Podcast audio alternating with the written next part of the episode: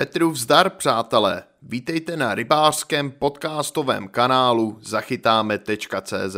V tomto podcastu si něco řekneme o rybářské historii ve světě i u nás. Lidé se věnovali lovu a rybolovu prakticky od jak živa.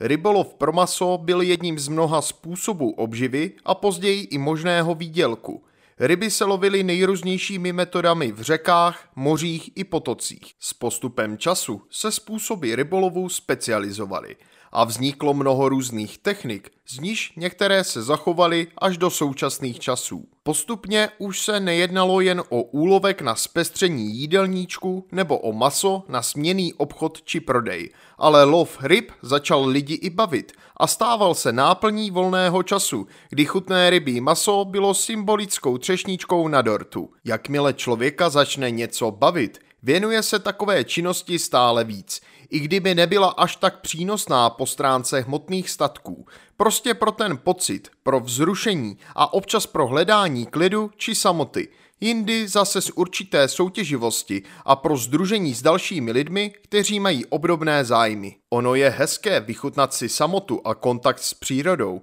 ale stejně tak přece nemá chybu o tom pokecat s kamarády a vyměňovat si zkušenosti společně s historkami zavánějícími rybářskou latinou. Jak to tedy bylo s prvními tuzemskými rybáři? Zachované fragmenty rybářských sítí a vrší jsou doloženy už z období dob Velké Moravy, podle dějepisců od roku 833, což dokazuje především promyšlený a cílený lov ryb pro obživu. V období středověku se ryby dostávaly na stůl poměrně často, většinou byly ale považovány spíš za jídlo chudších vrstev – což bylo dáno především bohatstvím ryb v řekách a totiž jejich poměrně snadnou dostupností. Z Francie k nám na přelomu 11.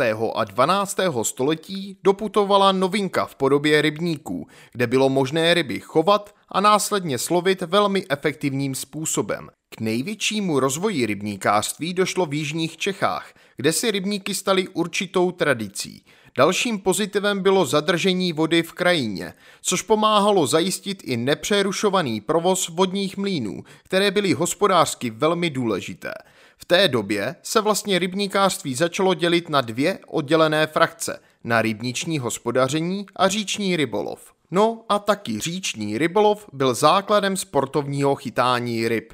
Když nahlédneme do světových dějin, zjistíme, že lov ryb pro zábavu a vzrušení má překvapivě dlouhou historii. Dochované záznamy svědčí o lovu ryb pro potěšení a zábavu už ve starověkém Římě. Nejstarší ovšem nepříliš jasné zmínky pocházejí už z období druhého století před naším letopočtem. O prvním století našeho letopočtu ale existují reálně doložené záznamy o konání prvních sportovních soutěží v rybolovu. Jednalo se o rybářské závody pořádané jako podsta pro boha ohně vulkána, kdy ulovené ryby byly upraveny v kuchyni a posloužily při obětní hostině jako její součást. Jaké druhy ryb se tenkrát nejčastěji lovily a jakou technikou, o tom se však dochovaly jen kusé zmínky. Teď už ale ke vzniku spolků a rybářských organizací. První zmínka o založení takového spolku, jenž nesl název Rybářský cech, je datována z roku 1430. Jednalo se však o cech profesionálních rybářů, kteří se rybolovem živili, nebo to byl jeden z jejich různých způsobů obživy. Tyto cechy fungovaly až do roku 1849, kdy je po oficiálním zrušení nahradila evidence profesionálních rybářů co by živnostníků. V roce 1885 byl vydán na našem území první rybářský zákon, upravující podmínky lovu ryb. V Čechách a na Moravě se ale už před rokem 1900 začaly objevovat i zájmové první spolky a kluby – združující nadšence, které bychom mohli už označit za sportovní rybáře. Zpočátku jich bylo jen několik desítek, ale počet spolků stále vzrůstal. Jedním z nejznámějších byl první rybářský klub v Praze, založený již v roce 1886. Mezi jeho členy patřily i významné osobnosti politického nebo kulturního života. Například první československý prezident Tomáš Garik Masaryk, Bedřich Schwarzenberg, Ferdinand Lobkovic nebo jedna z prvních českých rybářek, světově proslulá zpěvačka Emma Destinová. Spolek dokonce vydával svou periodiku – Nejprve rybářský věstník, později rybářské listy, na které navazoval časopis rybářství, který vychází dodnes. A jak to bylo se vznikem rybářského svazu? Rok 1957 znamenal pro rybářské spolky sloučení jednotlivých klubů a spolků v Čechách i na Slovensku do Československého rybářského svazu. Už v roce založení měl Český rybářský svaz 409 místních organizací a 78 767 registrovaných členů. V roce 1968 došlo k rozdělení Československého rybářského svazu na dva samostatné svazy. Tak vznikl Český rybářský svaz a Slovenský rybářský svaz. Aby tomu dělení nebyl konec, v roce 1990 se oddělil tehdejší Jihomoravský územní svaz, na jehož základě následně nově i vznikl Moravský rybářský svaz. V dnešní době již má současný rybářský svaz 485 místních organizacích v sedmi územních svazech, v níž je organizováno přibližně 250 tisíc členů a mezi rybáře v poslední době stále více přibývají i ženy. Český rybářský svaz obhospodařuje téměř 1300 pstruhových i mimopstruhových revírů s celkovou plochou přibližně 35 hektarů. Dále má svaz pod sebou i chovné revíry o rozloze okolo 35 tisíc hektarů. Spolu se stoupajícím zájmem o sportovní rybaření začaly vycházet ve světě i u nás knihy, zaobírající se zpočátku tématikou sportovního rybaření všeobecně, později i zcela specializovaně. Některé knihy mají platnost dodnes, jiné už přece jen trochu zastaraly, ale jsou vyhledávanými sběratelskými kousky a svědčí o tom, jak se odvíjela historie.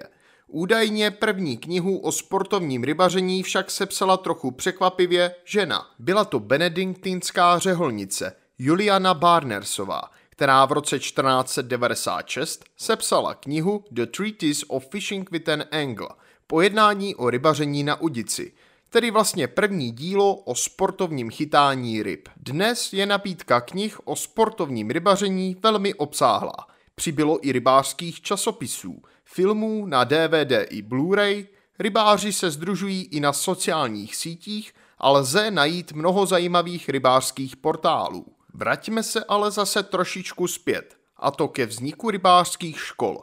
Rybáři mohli dokonce získat odborné vzdělání. První škola pro profesionální rybáře u nás byla založena v roce 1920 ve Vodňanech. Tamtéž později vznikla i vyšší odborná škola vodního hospodářství a ekologie – Rybářské učiliště v Třeboni vychovává odborníky, kteří najdou uplatnění v rybničním i sportovním rybaření. Je pojmenováno po legendárním zakladateli jihočeských rybníků Jakubu Krčínovi.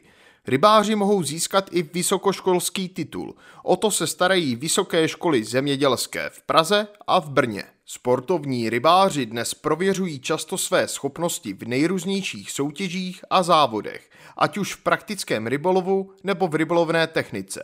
Naši reprezentanti ve všech odvětvích dosahovali a stále dosahují výborných výkonů a máme i mistry a mistrině světa, ale to je zase na jiné povídání. Ohleduplný přístup je mezi sportovními rybáři dnes považován za samozřejmost. Nejsou to však jen stále oblíbenější háčky bez protihrotů. Jedná se o používání bezuzlíkových podběráků, prostředků na ošetření ranky po vpichu háčku, podložek pro měření a focení i mnoho dalších věcí. A tak je to určitě správné. O ryby je třeba se starat a chovat se k ním šetrně, abychom si u vody mohli pěkně zachytat a aby v revírech něco zůstalo i pro naše potomky. Pokud vás tento článek zaujal, veškeré další informace, včetně fotografií a videí, najdete na rybářském magazínu www.zachytáme.cz.